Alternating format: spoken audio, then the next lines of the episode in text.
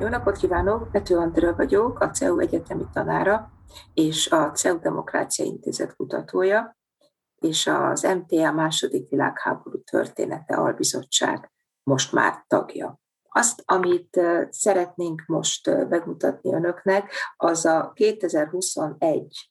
június 11-i beszélgetés, amelyik a Csöndes Emlékezés 2021 Facebook csoportban történt. A Facebook csoport szervez mindenféle megemlékezéseket a magyarországi zsidók deportálására, a COVID-ra való tekintettel főleg csak online, és ezen a beszélgetésen Kádár Judit Pacsma Borbálával és velem Pető Andreával beszélgetett a Brook Edit Hazatérés című filmjéről, annak apropóján pedig a zsidók kárpótlásáról, illetve az emlékezetpolitika különböző kérdéseiről. Hallgassák szeretettel, köszönjük, hogy a CEU Podcast sorozatot hallgatja. Először szeretném bemutatni a beszélgetés résztvevőit. Pető Andreát, történészt, szociológust, hát kis hazánk társadalomtudósai közül abba igen szűk körbe tartozót, aki, aki nemzetközileg tám még ismertebb is, mint itthon, de akadémiai körökben, egyetemeken itthon is nagyon ismert. Az ő nagy témái, sok nagy témája közül a, a második világháború időszakának ö, magyar társadalom története egy nagyon lényeges rész, egy másik nagyon ö, lényeges rész a női történelem, egyáltalán a, a gender tudományoknak a, ö, ezzel a nagyon határozott történelmi korszakkal való együtt megjelenítése, ami az én számomra külön izgalmassá teszi, hogy Andrea legalább annyit foglalkozik a, a nagy történelmi színpad negatív szereplőivel, mint a pozitívakkal. Tehát, hogy ez egy nagyon izgalmas, szorító, amiben újra meg újra beléphetünk, a nyilas keresztes párt női tagjainak történeteitől a Rajt Júliáig, és sorolhatnám. Most nem fogom sorolni, de kétségtelen, hogy a mai témánk szempontjából még annyit hadd mondjak, hogy nagyon erőteljesen, ez egyébként Borira is igaz, az ő műveire, munkásságára is. Nagyon erőteljesen foglalkozik Andrea a, az elbeszélt sorsokkal, az oral historyval, tehát amikor nem a nagy történelmet, a politikumot, vagy a, a nagy események elemzéseit ö, hívjuk tudománynak, hanem azt nézzük, hogy alulnézetből a, a társadalom tagjai, a, az emberek, a, a, a mindennapi emberek felől ugyanezek a történetek hogyan mondódnak el, hogyan, ö, milyen tapasztalatok, milyen ö, narratívákba, milyen elbeszélésekbe szövődnek bele. Ö, Bori szintén doktornő, már négy napja azt hiszem négy Hét, napja. Hétfő óta. Hát akkor igen, tulajdonképpen négy napja. A Szegedi Egyetemen doktoráltál igaz-e?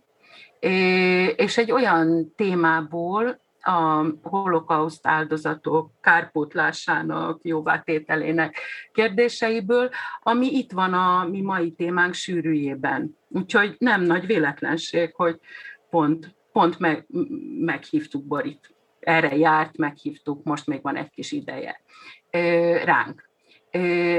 De hogy, hogy azért ahhoz képest, hogy Klacsman Borbála egy frissen végzett doktornő, múlt héten, múlt héten még doktorandusz, ahhoz képest nagyon is szép publikációs listával és tevékenységkörrel büszkélkedhet. Nagyon korán elkötelezett lettél, ahogy néztem a mindenféle életrajzodat a holokauszt kutatás mellett, és ezen belül is a, ugyanez a történelem alulnézetből helyzet az a helyi jelenségek, a helyi történetek, a helyi interakciók, amik igazán érdekelnek. És most egy huszárvágással azt fogom mondani, hogy na egy ilyen helyi történet általánosítható tanulságait keressük, és ez a helyi történet, ez Editről szól, és Tiszakarádról szól, és látszólag arról szól, hogy annyi év után, kétszer 19 év után, ahogy elhangzik a filmben is, ismét hazalátogat Tiszakarádra a szülőfalujába. Mondok pár szót Brooke Editről. Talán van köztünk, most már tényleg igen sokan vagyunk, aki nem látta a filmet, vagy látta a filmet, de azért a háttértörténeteket kevésbé.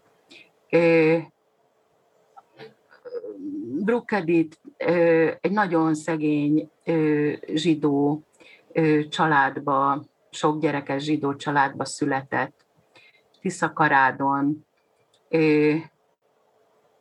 Mindössze 13 éves volt, amikor deportálták őket. Ez egy egészen rendkívüli dolog, hogy ennek ellenére túlélte Auschwitzot. Nem, az a rendkívül, hogy ennek ellenére túlélte az első napot de túlélte az egészet, a nővérével együtt 45-ben hazajött Tiszakarádra, és valójában itt kezdődik az ő története, azzal, hogy nem, nem tud, nem tud nem, nem fájdalmas tapasztalatokat összegyűjteni ebből a hazatérésből. A, a nővére egy darabig még marad a faluban, ő, ő valahogy ezt könnyebb szívvel veszi, de Edith a maga akkor már ugye 14 évével, egy kamaszlányról beszélünk, ezt azért szóval fontos, hogy ezt rögzítsük, hogy egy 14 éves kamasz, annyi megbántottságot, rossz érzést gyűjt össze a falubeliek viselkedéséből, vagy ahogy ő ezt átéli, ezt a viselkedést, ezt sose lehet teljesen külön választani, hogy egy hosszú menekülésbe kezd, egy darabig Csehszlovákiában él, aztán Izraelben, és végül, ha jól számolom, nyolc évvel az indulás után megérkezik Olaszországba, akkor már a második férjével, vagy a második férje után vár csak, vár csak, na valami ilyesmi. És ott aztán 50, nem? Nem, Mondja. nem, ott ismerkedik meg a második férjével. Ott ismerkedik, igen, ebben voltam nem teljesen biztos. De igazából a harmadik férje lesz majd az élete nagy családtörténete.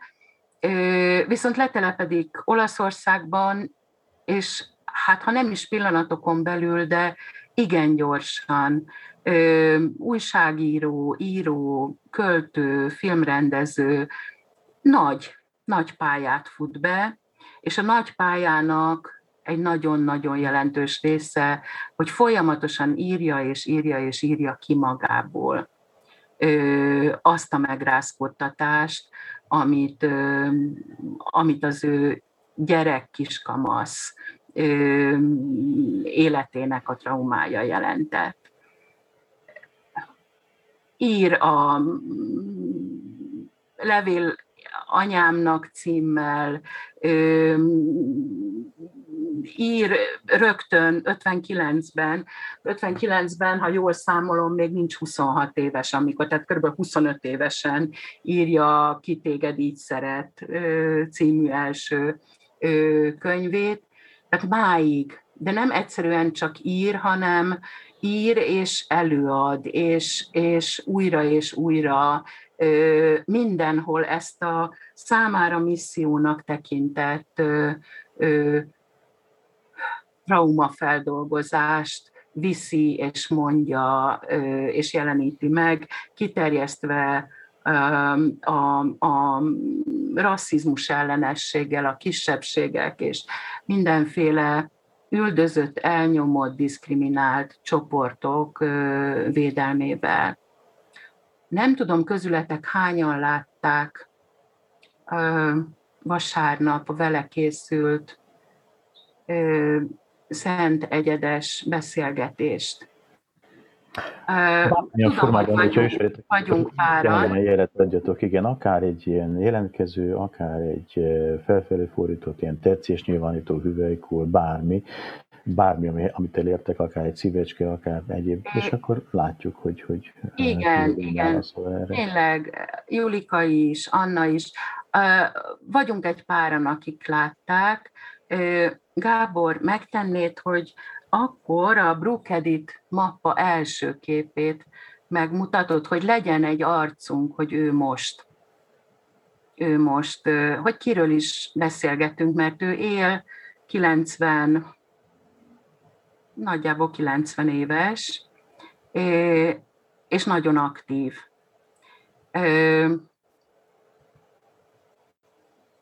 A A vasárnapi beszélgetésben volt egy nagyon érdekes mondata, arra a kérdésre, igen, igen, hát vele találkoztunk vasárnap, aki arra a kérdésre, hogy hogyan van ő most Magyarországgal, milyen viszonyban, milyen belső viszonyban, gondolja, hogy még hazajön egyszer látogatóba, nagyon érdekes volt, amit mondott. Egyrészt azt mondta, hogy ő neki vannak magyar barátai, akivel nagyon intenzív élő kapcsolatban van, de mióta ez a film elkészült?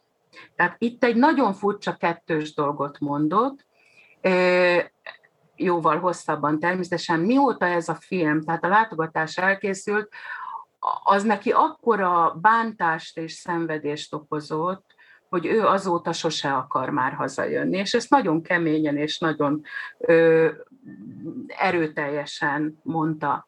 Ugyanakkor erről a filmről ö, egész ellágyultan úgy beszélt, mint egy, egy ilyen nagy sikertörténetről, hogy hát ezt megcsinálták.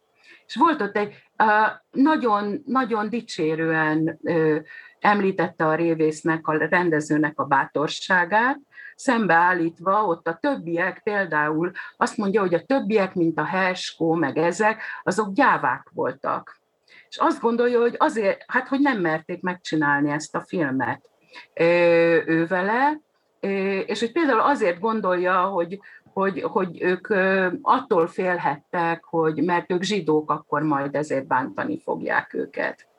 Tehát ez nekem nagyon fura volt, én aztán már nem kérdeztem vissza, hogy hogy lehet feloldani ezt a kettősséget, hogy egyrészt kifejezetten pozitívan beszélt a film létrejöttéről, és magáról a filmről is, mint ami neki elégtétel és hála az égnek megtörtént, és a másik oldalon meg azt mondja, hogy mióta ez a film, mi, mióta ő visszajött és átélte, amit a forgatáson átélt, azóta neki eszágában nincs Magyarországra még egyszer visszajönni, mert ez annyira ö, nehéz, rossz élmény volt neki. A, ideje, hogy én elhallgassak, és átadjam a szót, mert ez egy célzott kérdés lesz Andreának, ugyanis Andrea legalább kétszer ír cikket erről a filmről, lehet, hogy többször, csak én nem tudok róla. Nekem igazán ez a kérdésem, hogy mit is lehet kezdeni ezzel az ellentmondással. Köszönöm szépen a, a meghívást, meg a lehetőséget. Tehát arra az ellentmondásra gondolsz, ahogy ő beszél erről a filmről, és hogy amilyen a film, ugye? A, nem, az ő kettő, hát egyébként igen, igen, végül is igen, de hogy a, az ő most, mostani megnyilvánulásának a kettősségéről, hogy egyrészt úgy beszél a filmről, mint ami egy nagyszerű sikertörténet, szóval, ja. hogy hogy egy nagy pozitívum, és ezt fönn is tartja. A másik oldalon, hogy a film forgatás közben őt akkora csalódás, bántás, fájdalom érte, hogy ezért nem jön többet haza. Tehát ez a kettő értem, valamilyen értem. feszültségben van. Uh-huh, értem, elnézést. Uh, hát ez a, ennek a filmnek a története azért egy nagyon komplex történet, abból a szempontból, hogy uh, én interjúztam a, a Brook Editet Rómában erről a filmről, és ez képezi az alapját ezeknek a bizonyos publikációknak, amiből majd néhányat be fogok tenni a, a chatbe, hát ha valakit érdekel. Ugye ez csak angolul van, azt hiszem, úgyhogy ez ügyben nem á, sajnos így alakult. Egyik interjú magyarul is van. Az, az, ja, igen, az interjú, az interjú az meg, meg van magyarul, amit én erről írtam, de hogy az, hogy azt nagyon jól mondta Judit, hogy Olaszországban a, azáltal, hogy beházasodott az egyik legelittebb olasz művész családba, azáltal ő neki nagyon sok lehetősége volt, hogy részt vegyen az olasz intellektuális életbe, és elért egy nagyon fontos pozíciót, filmeket csinált, újságot írt, feminista színházat csinált, tehát, hogy ő egy, egy, egy ebből a nagyon baloldali, szabad olasz művészvilágból érkezett bele a rendkívül mocskos kádárrendszerbe, és ő ugye nem nagyon volt arra felkészülve, hogy micsoda mocskosságok vannak itt. És ebbe a különböző alkuk és titkosszolgálati módszerekkel létrehozott film során ő neki, őt nagyon sokszor nagyon csúnyán megvezették és hogy ez a, ez a film, ez, tehát ez a film főigazgatóság osztotta ki ugye a révészre ezt a feladatot, hogy ezt a filmet csinálja meg, tehát nem arról volt hogy bárki azt mondta volna, törte volna a kezét, lábát, hogy ezt meg akarja csinálni, hanem ugye a filmfőigazgatóság osztotta ki, azért, mert a, azt akarták, hogy, hogy ez a Mátyás királyféle okos lány, hoztam is, meg nem is, legyen is, meg nem is. Mert ugye a, úgy jött ide a, a Brook Edith, hogy ő meg akarja filmesíteni a saját életét, ez alapján, a könyv alapján, ami már akkor megjelent olaszul, ő ugye olaszul ír, viszont a, akkor még ugye nem volt magyar fordítás. És hogy ezt, ezt, a, ezt a könyvet szerette volna ő valahogy megfilmesíteni, és ebből csinált egy forgatókönyvtervet. Na most ekkor lettek nagyon idegesek az elvtársak a film főigazgatóságnál, mert ugye abból az jön ki, hogy a magyarok azok mondjam, nem törték kezüket, lábukat azért, hogy megmentsék a zsidókat, és hogy nagyon, tehát egy ilyen nagyon rossz PR jött volna ki ebben a Kádár Magyarországának, amikor, és ez külföldön is, tehát hogy ők attól féltek, hogyha egy ilyen nemzetközi hírű olasz művész csinál egy ilyen filmet, annak lesz egy nagy visszhangja. Na most akkor két, egyetlen egy dolgot lehetett csinálni, megfullasztani, megfojtani ezt a történetet, és végül is ez történt. Tehát azáltal, hogy a révészre osztották ezt a feladatot, aki egy egy dokumentumfilmes, tehát hogy nem egy, és aki ezt természetesen készséggel elvállalta, mert hogy ezzel sok mindenféle utazás jár, volt, nagyon bőkezű budgetje volt ennek a, ennek a filmnek, és az is biztos, hogy, hogy, hogy amikor én interjúztam a Brook Editet, akkor ő azt a kifejezést használta, hogy az én filmem, a film, amit csináltam, a film rólam idézet vége. És ez nagyjából jelzi, hogy ugye háromfajta műfajról van szó. Tehát a Brooke Edith végig azt hitte, hogy ezt a filmet ő csinálja.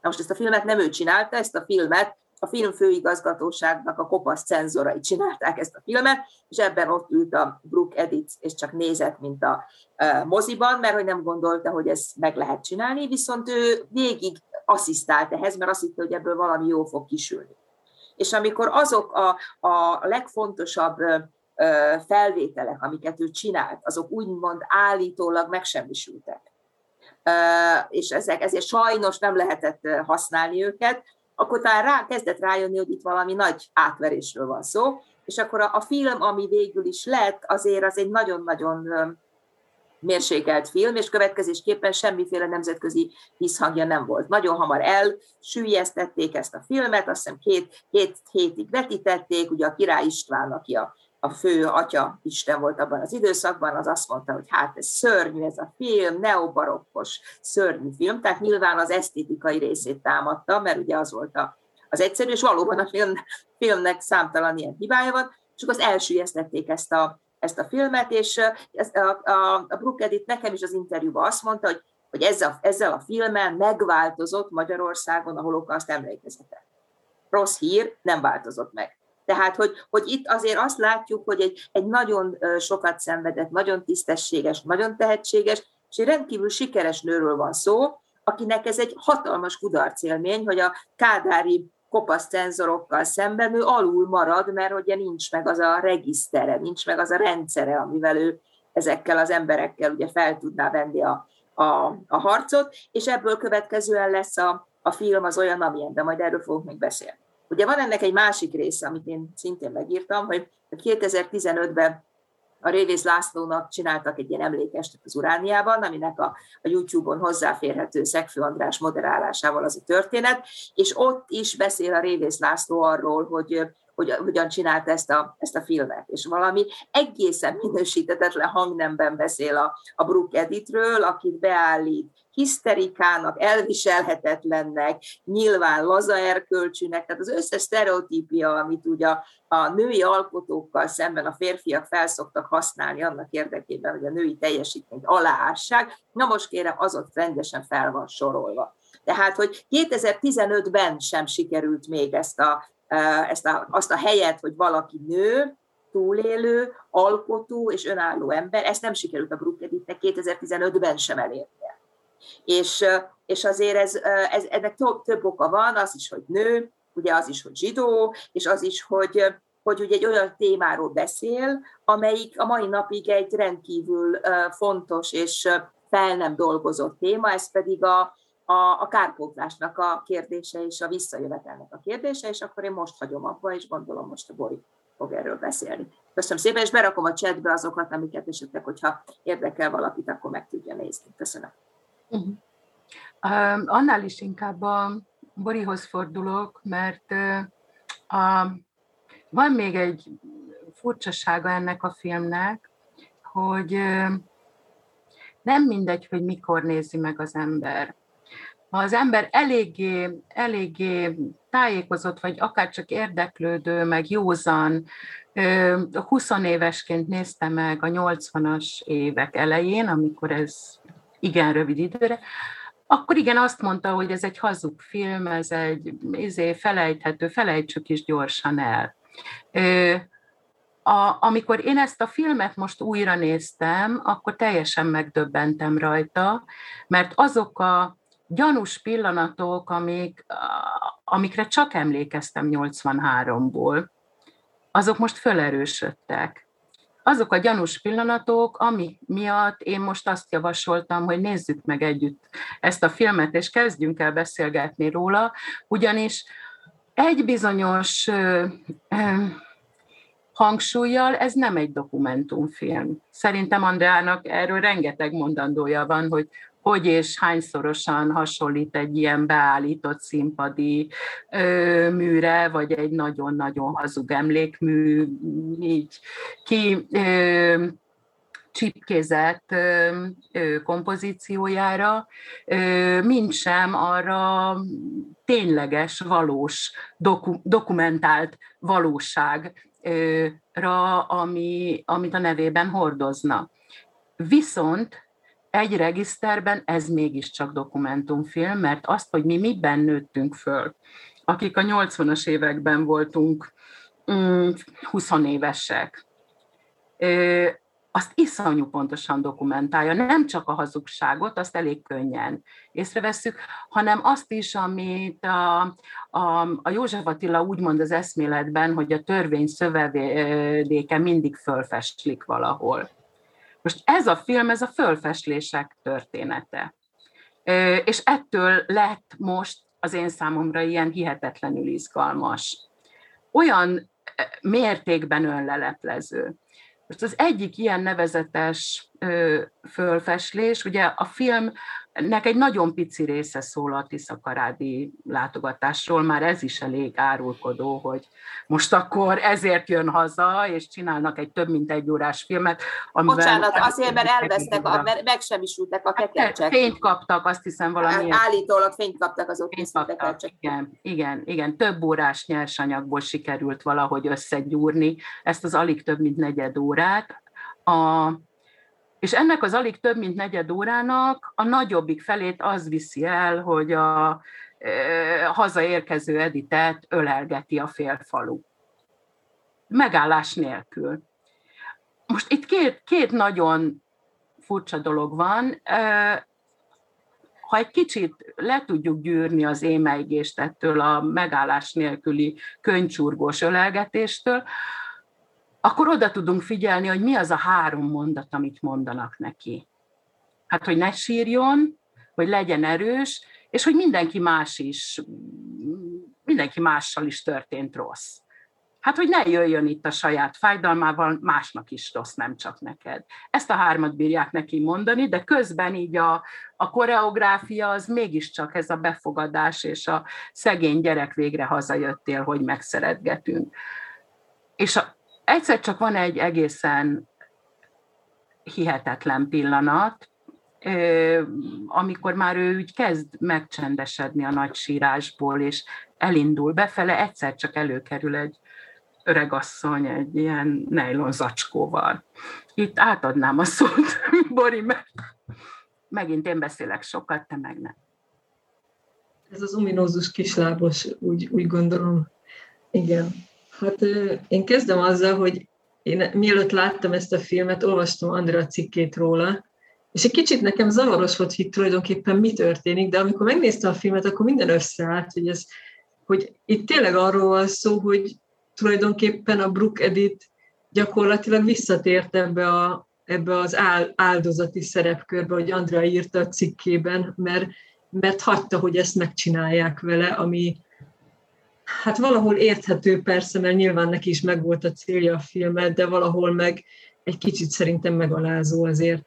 És ez a, és ez a kislábasos jelenet, amit persze megláttam, én úgy, úgy voltam, hogy úristen, ennél szánalmasabb nem lehetne ebben a filmben. Tehát ez annyira durva, hogy odaadják neki a kislábost, hogy, hogy a, nem tudom milyen néni, Varga néni, vagy Vali néni 40 éve elrakta, és hogy most küldi vissza szeretettel, holott közben tudjuk, hogy amikor 62-ben visszalátogatott Brookedit, akkor még az utolsó filléreket is ki akarták szedni belőle, amivel a, amivel a apukája tartozott annó valakinek, és ehhez képest ugye a párfordulás idézőjelben, hogy most meg visszakapja azt a agyon használt, rozsdás kislábost. Szóval ez, ez, ezt így, ezt így, így, így visszapörgettem egyszer, így megnéztem, most ez komoly, hogy ez így le, lezajlott, és, és tényleg ez benne van a filmben. Hát ez szerintem egy annyira kakuktojás jelenet, és annyira elmond szinte mindent arról, hogy hogy álltak hozzá a zsidókhoz, a hazatéréshez, a kárpótláshoz, meg úgy általában ehhez az egész kérdéskörhöz a, a nem zsidó társadalom. És egyébként valóban ugye az is, az is sokat mondó, hogy mondogatják Editnek, hogy ne sírjon, mert mindenki másnak is van baja, meg mindenki másnak is fáj. Ugye ezt mondhat, mondhatná azt az ember, hogy hát ez a tipikus magyar szerettünk panaszkodni, negatív hozzáállás, hogy mindenki másnak is, de hát tényleg itt arról van szó, hogy a, ez szerintem valahol a versengő áldozatiságnak a megnyilvánulása inkább ebben az esetben, mert ugye mindenki tudja, hogy itt egy holokauszt túlélőről van szó, és akkor, amikor azt mondják, hogy nekünk is volt bajunk, akkor ugye arról van szó, hogy ők is túlélték a második világháborút, utána jött a rákosi kor, utána jött egy igen hosszú szocializmus, amiből még akkor még mindig nem lábaltak ki, tehát, tehát kinek, kinek rosszabb, ugye itt, itt azért egy picit ez a felhang szerintem. Mondhatok valamit? Persze. Uh, igen, igen, és az is fontos, hogy ez a, ez, a, ez a film ez akkor készül, amikor ez az északkeleti régió elkezd nagyon szegényedni. Tehát elkezde, elkezdenek Tiszakarádra beköltözni azok a roma családok, amelyek nagyon rossz körülmények közepette élnek. Tehát, hogy, hogy amikor ebben ebbe a filmben is van utalás arra, hogy miért nem a cigányokat vitték el, miért, nem a, miért a zsidókat. Tehát, hogy, hogy itt azért látszódik az a, az a változás, ami mondjuk azt is megmagyarázza, hogy manapság miért annyira szélső jobboldali az az észak-kelet-magyarországi terület, mert hogy az itt lakók azok nagyon komoly deklasszálódásnak élik meg, és egy veszélyeztetett helyzetnek élik meg a, a saját életüket most, amit különböző erők veszélyeztetnek. Tehát régen a zsidók veszélyeztettek, most meg ugye a, a, a romák veszélyeztetik. És hogy visszatérve erre a, erre a lábas történetre, ugye amikor kiderült a, az, hogy a Brookedit akar forgatni abban a faluban, ahol született, akkor volt nagy izgalom, mert ugye kiderült, hogy az a ház, az már, az már, azt már majdnem lebontották, és akkor az is, és ezt nem meg kellett tervezni, hogy akkor hogyan, hogyan lesz ez megcsinálva. Tehát ez abból, abból a szempontból, hogy nagyon igazad van, hogy ez egy tényleg egy dokumentumfilm, az az, hogy, hogy hogyan gondolták a filmfőigazgatóság emberei, hogy hogyan lehet a legkevesebb kárt, úgynevezett kárt okozni a, a magyar diplomáciának, meg a magyar PR-nak, és megtervezték az egészet. Tehát, hogy és utána, amikor a filmet összevágták, akkor csináltak belőle zártkörű vetítéseket, és még akkor is nyírváltak belőle. Mert akkor a, a falusiak azt mondták, hogy hát nem jó, nem jó, a szegénynek néznek ki, meg olyan, olyan, olyan magyar gyűlölőnek néz ki ez a, ez a film, úgyhogy vágjuk már ki ezt, meg vágjuk ki azt. Na most nyilván nem sok rendező mondjuk a Hersko pláne nem vállalt volna be egy ilyet, hogy különböző emberek beleszólnak abban, mit kell kivágni, mit kell belevágni. Davis elvállalta. Tehát, hogy nagyon sokat vagdosták azt a filmet utólag is, és kiszedték belőle azokat a jeleneteket, amiket amiket úgy gondolták, hogy az nem megfelelő, és, és ugye az egész meg koreográfia, amit a Bori is mondott, ugye ezt találták ki, hogy ugye fölteszik a kamerát oda a gólyafészek helyére, mm. bejön a, a 300 kilométert, mi mással tenne meg a Brookerit, mint egy volántaxival, tehát hogy, hogy, hogy azért az egésznek van egy ilyen, ilyen, ilyen megcsinált jellege, és hogy ez a, ez a megcsináltság, ez, ez azért, azért érződik, mert hogy tényleg meg van csinálva, tehát a, a dokumentumfilm az ki van gondolva, hogy mit akarnak, hogy látszódjon. És ami olyasmi lett volna, amit nem akarták, hogy látszódjon, azt ugye eltüntették a negatívját, illetve kivágták. Kivéve a kislábost, ami benne maradt. Igen, igen. Igen. igen. A, nekem ez a nagyon izgalmas, hogy miközben az egész borzasztóan fölépített és megtervezett, se a, inkább a cigányokat vitték volna előbb egyébként. Nem azt mondja, hogy vitték volna, hanem hogy őket vitték volna előbb. Ezen én így teljesen meg is ütköztem, hogy szóval akkor miről beszélünk. Amikor a, odaadja neki eh, az öregasszony a, a kislábost, amit nem is az ad vissza, aki elvette. Szóval ez egészben ez az egészen megdöbbentő, hogy hát, hogy így üzen neki. Nem azt üzeni, hogy én küldöm szeretettel, hanem hogy én küldöm fogad szeretettel. Tehát még egy súlyos feladatot is ad, hogy na akkor most már ez a legyen minden megbocsátva. Szóval a, hogy az egésznek ez a legyen minden megbocsátva, boruljunk egymás nyakába, és, és aztán ne beszéljünk már erről az egész dologról. Ennek a önleleplezése nekem ez a film. És akkor azért választottam, mert hogy én azt gondolom, hogy az fontos, hogy beszéljünk erről a dologról. Az, hogy 40 évvel később előkerül egy, vagy majdnem 40 évvel később előkerül egy kislábos. És akkor mi az, ami nem kerül elő? Hát szinte minden az, ami nem kerül elő, és a, Hát erről, Bori, te tudnál igazán beszélni, hogy milyen nagyságra. Szóval a kislábos az ilyen kis pici dolog, de hogy még, még egyébként mi nem kerül elő, mekkora nagyságrendjei vannak a nem előkerülésnek, és, és milyen erőfeszítést tett bárki a szerencsétlen eh, láger túlélőkön, meg munkaszolgálat túlélőkön kívül, hogy, hát egyáltalán esély legyen arra, hogy a további kis és nagy lábosok előkerülhessenek. Hát a mennyiséget azt nehéz lenne megmondani, mivel elég töredékesek a források, meg szétszórtak a források, és kutatók se, akik nálam okosabbak és, és jóval régebb óta kutatják, ők se tudnak megegyezni abban, hogy mekkora volt a zsidóság összvagyon a Magyarországon, de az biztos, hogy tetemes, tehát a, ugye körülbelül 5-6 százalék volt Magyarország népességének zsidó származású, vagy zsidónak minősített, inkább így mondom, a világháború előtt alatt, ugye 41-ben volt a utolsó ilyen nagy népszámlálás, és az biztos, hogy ennél az 5-6 százaléknál valamennyivel több volt a részesedésük a nemzeti vagyomból. Tehát egy elég nagy összegről beszélhetnénk, ha tudnánk számszerűsíteni. Szerintem nem is érdemes, talán meg nem is nagyon lehet ezt számszerűsíteni. Hogy abból mit kaptak vissza, hát amit az én saját kutatásom alapján látok, az nagyon-nagyon kevés. Tehát egyéni, ugye én, én, ahogy említetted, én inkább ilyen egyéni sorsokkal foglalkozom, és a, gyakorlatilag ez a téma, amiből a diszertációmat írtam, ez is onnét jött, hogy a hazatérő túlélők milyen leveleket írtak az előjáróságnak, meg a különböző intézményeknek, és hogyan kérték vissza a javaikat.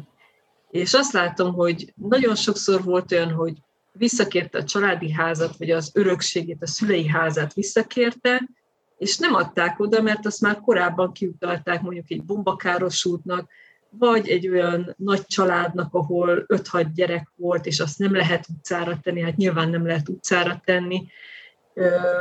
Ugyanez a mezőgazdasági javakkal, a boltokkal, a, arról már nem is beszélek, amit a pénzügyi gazgatóság benyelt, tehát az akkori pénzügyi gazgatóság csinálta gyakorlatilag a leltárazást, a különböző lakásoknak, meg üzleteknek a leltárazását, berendezések, bútorok és a többi, illetve amit a, a Magyar Nemzeti Bankhoz be kellett adniuk a zsidóknak, tehát az összes arany, drága köves tárgyak, és pénz, illetve bankbetétek, stb. stb. az mind oda ment. És ezekből szerintem nem sok mindent láttak vissza, hú, most azt hiszem, hogy meg is osztok egy képernyő, képernyőt egy pillanat, hogy megpróbálták volna visszaszerezni Ócsán a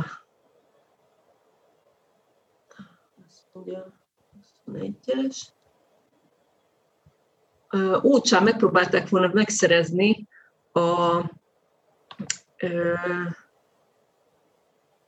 itt nem tudom, hogy itt látszik-e, Mindjárt, most már látszik, igen.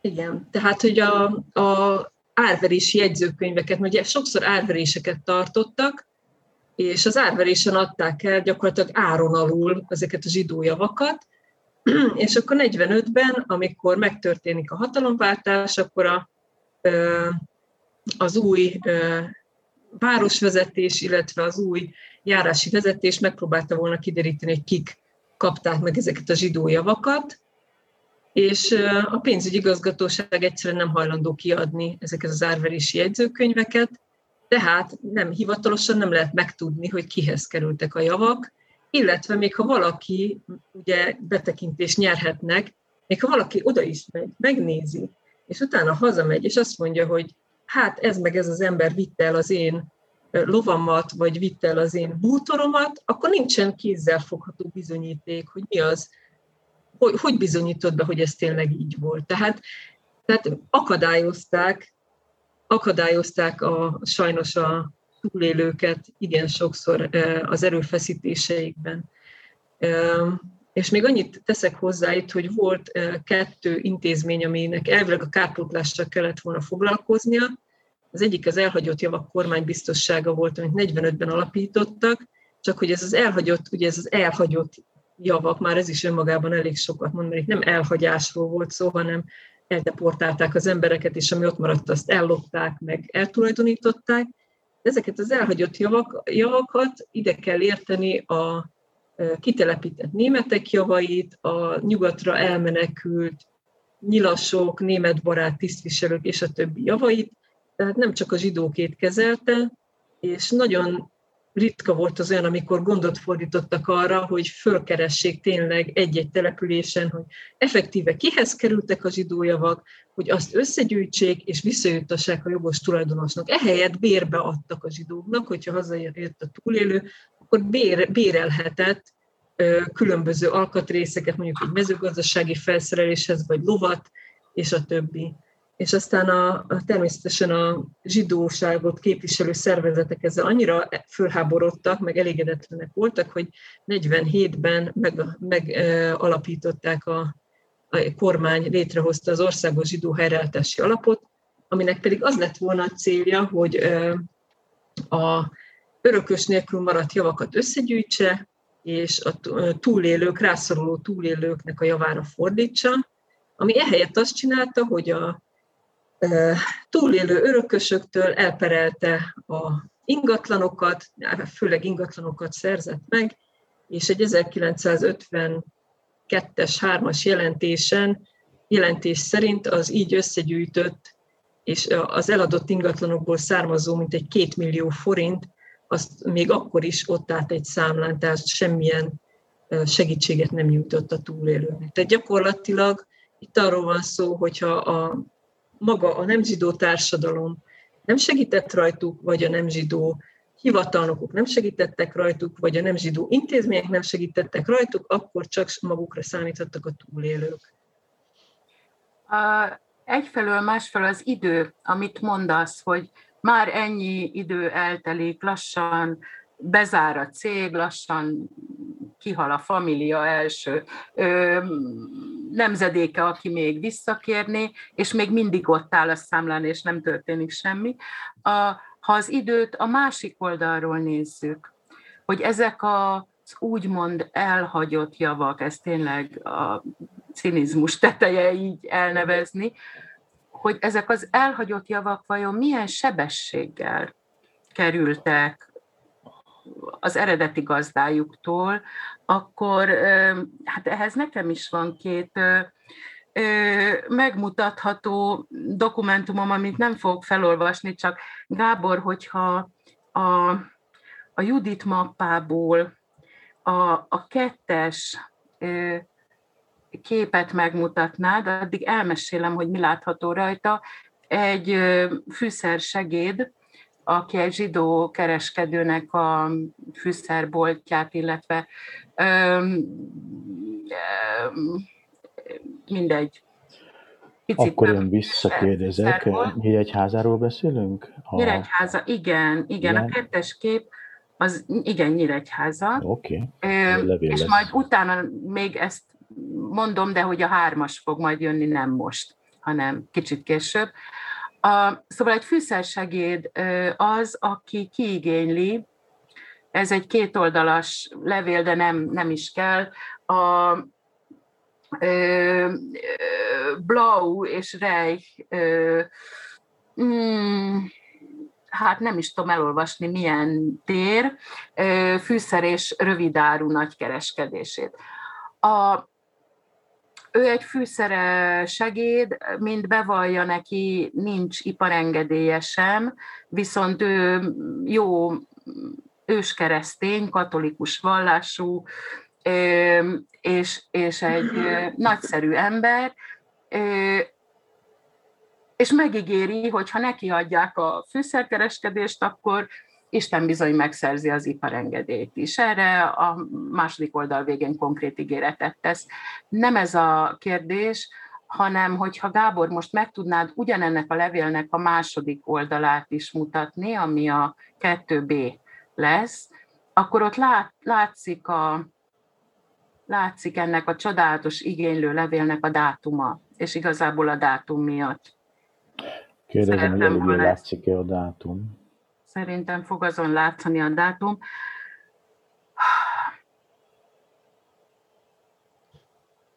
Most nem látjuk, akkor mondom a dátumot, április 29 29-en mutatom azonnal.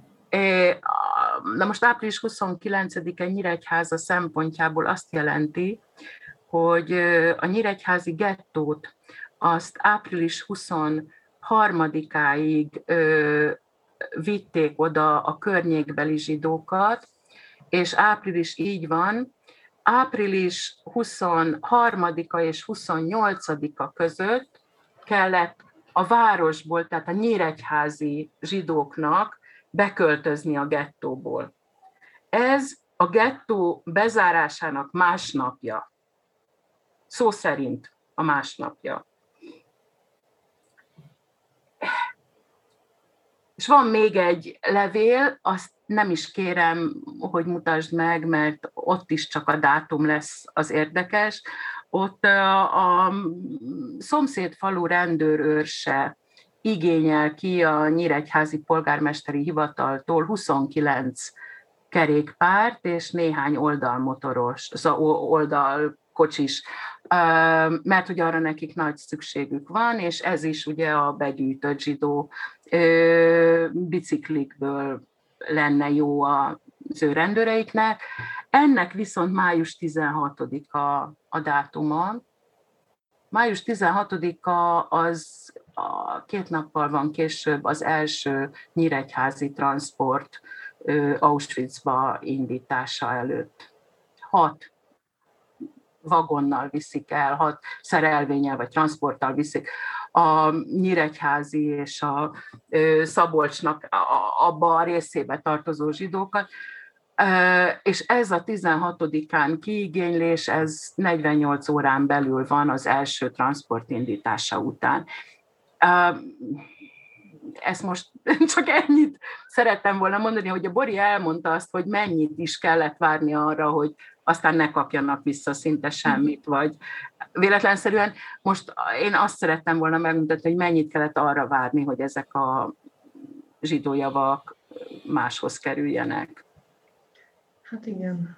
Igen, és egyébként nem 44-be kezdődött ez a kifosztás, tehát nálam vannak ilyen korábbi igénylő levelek is, 42-ből például egy, egy-kettő, tehát 42-ben már lehetőség volt az erdő és mezőgazdasági birtokok, aztán az öt hordon felüli birtokok, aztán már az öt hordon aluli birtokok kigénylésére is. Tehát gyakorlatilag a jó szomszédi, korábbi, hát nem tudom mennyire mondhatjuk, de korábbi azért viszonylag jó szomszédi viszony zsidók és nem zsidók között már akkor megbomlott, és őket nem úgy deportálták el, hogy szegényeknek fogalmuk se volt, hogy most mi fog történni a jogaikkal, szerintem pontosan tudták, hogy ha már oda kell adni a házam kulcsát, már korábban elvették az üzletemet, akkor nyilvánvaló, hogy itt megindul a hullarablás, vagy fosztogatás, nem is tudom, minek nevezzem, amint eldeportálják őket.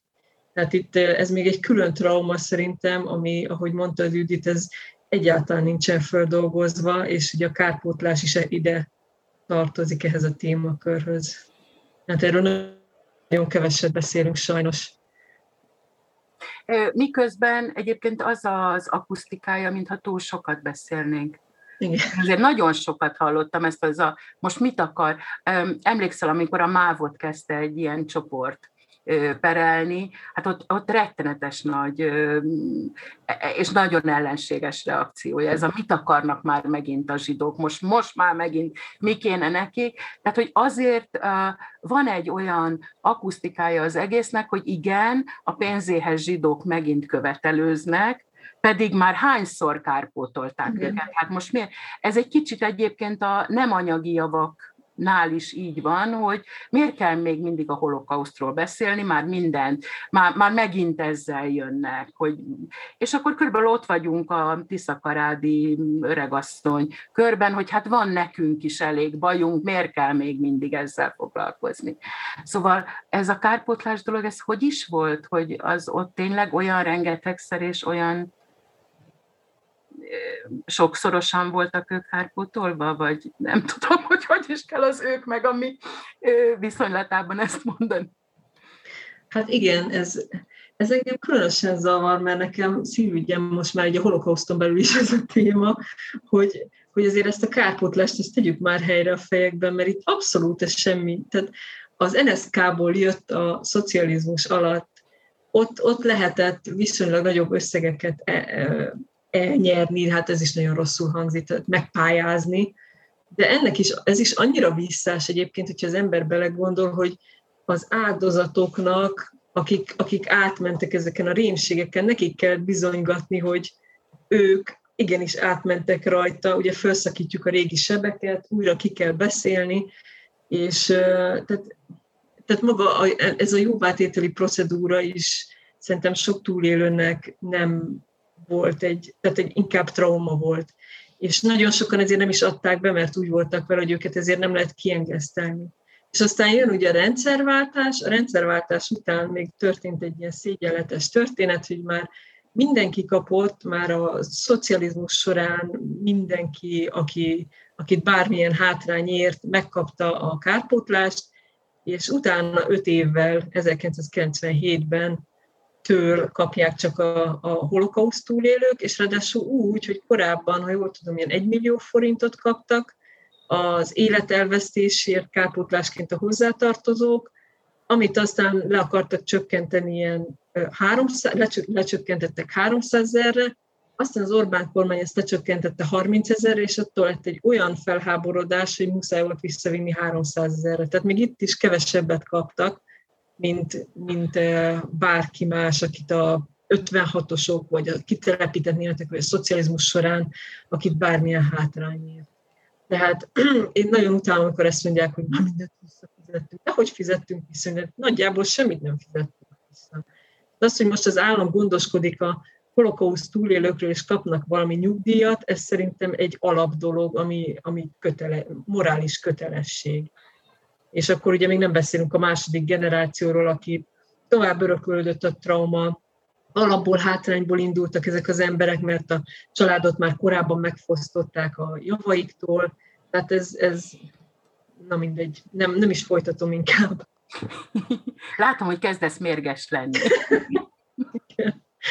A, van, itt, van itt még egy fedele ennek, most egy kicsit vissza a Brookedi történetre, de azzal együtt, amit Bori, te mondasz, hogy, hogy ezek a panelek, ezek a kommunikációs panelek, amik igazából tényleg arra valók, hogy, hogy igazából ne legyen beszéd valamiről, hanem vegyük elő azt az öt jól ismert,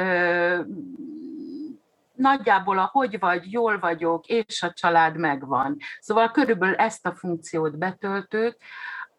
Nekem nagyon megrázó volt, hogy mm, életem egy részében, egy elég hosszas részében én folyamatosan csináltam életút interjúkat mindenféle emberekkel, a Centropának interjúztam zsidó túlélőkkel, és másoknak meg teljesen más társadalmi. Ami engem megdöbbentett, az igazából, és ez szimmetrikus, Szóval, hogyha most nagyon őszintén akarunk beszélni, akkor szimmetrikus, hogy mind a két oldal paneleket mond. Tehát ilyen, a, az egyik oldalon a, a nagyon szerettük a zsidókat, nagyon rendesek voltak, mert adtak hitelbe, volt a beírós füzet, és azért nem a hangyába mentünk vásárolni, mert ott nem adtak hitelbe, a zsidó megadott. Amikor elvitték őket, hát mi nagyon sírtunk. Ö, szegény zsidók. És aztán egy nagy szünet, és a történetek egy másik része arról kezd szólni, hogy a háború után akik velük rosszul bántak, ilyen-olyan módon, azokról valahogy kiderül, hogy zsidók. Tehát, hogy a háború utáni történet, ahol pártitkárok kerülnek elő, meg TSZ elnökök, meg agronómusok, meg ezek azok, akik hátrányos helyzetben ott valahol kiderül, hogy, hogy azért ez egy zsidó család. És a köztes történetek pedig, na ezek az igazán megrázóak, de hogy most fordítva is megrázóak. hallottam ilyen történeteket, hogy a, a tényleg kibombázott, és a tényleg nagyon-nagyon nehezen, például Debrecen körül lebombázták, ott volt a állomáshoz közel a, a háza, és akkor elmeséli, hogy hogy hát ők találtak egy üres zsidó házat, és akkor az egész rokonságnak szólt, hogy és akkor az milyen jó volt nekik, vagy egy másik nő, aki a férje a fronton, ő egy egészen icipici csecsemővel otthon, és akkor elmeséli, hogy és hogy fosztog, hogy szerzett ő egy téli kabátot. Ehhez tudni kell, hogy ő egy ilyen, hát ez egy Twist Oliver történet csak nőben, szóval egy ilyen hihetetlenül szerencsétlen, magára hagyott, szociálisan nagyon ügyetlen, és mindig pórul járó fiatal nő, akinek végre lesz egy férje, meg egy gyereke, azonnal a férjét elviszik a frontra, és valahogy abban az űrzavarban, ez egy pécsi történet, kell neki elboldogulnia. És akkor ezt, mint a, a na én mégis mennyire ügyes vagyok. Tehát ő ezt így viszi, így szőtte bele az élete narratívájába, hogy és akkor egyedül a jéghátán is, és megszerezte a téli kabátot, és milyen jól vásárt csinált, mert elcserélte egy malacra. És akkor azok a nők, akik ezeket mesélték, azok ugyanúgy 80-90 évesen mesélték ezeket, mint amennyi idős most a Brooke Edith. És a helyzet az, hogy nem az, hogy ez megtörtént, hogy bementek abba a zsidó lakásba, vagy elvitte abból a boltból a szabadrablás idején azt a téli kabátot, hanem hogy ez a tökéletes reflektálatlanság hogy az egyik mondata az, hogy hogy sírtunk az elhurcolt zsidókért, és ott, hogy most nem tesz oda egy kis jelet, hogy na de hát azért az, az hiányozhatott annak az embernek. Vagy, tehát, hogy valami, amiben mégiscsak távolságot teremt az akkori énje, meg a mostani gondolata között, hanem simán beépítette ezt az ő saját nagyszerűségéről vagy értelmes életéről szóló narratívájába. És azt gondolom, hogy ez az, és igen, az áldozati narratíva a másik oldalon. Ez a, a, a ami nagyon hasonlóan paneles visszaemlékezésekhez vezet. A, a, ez az, ami nagyon-nagyon gátolja azt, hogy ilyen lefestés nélkül lehessen ezeket a történeteket elmondani.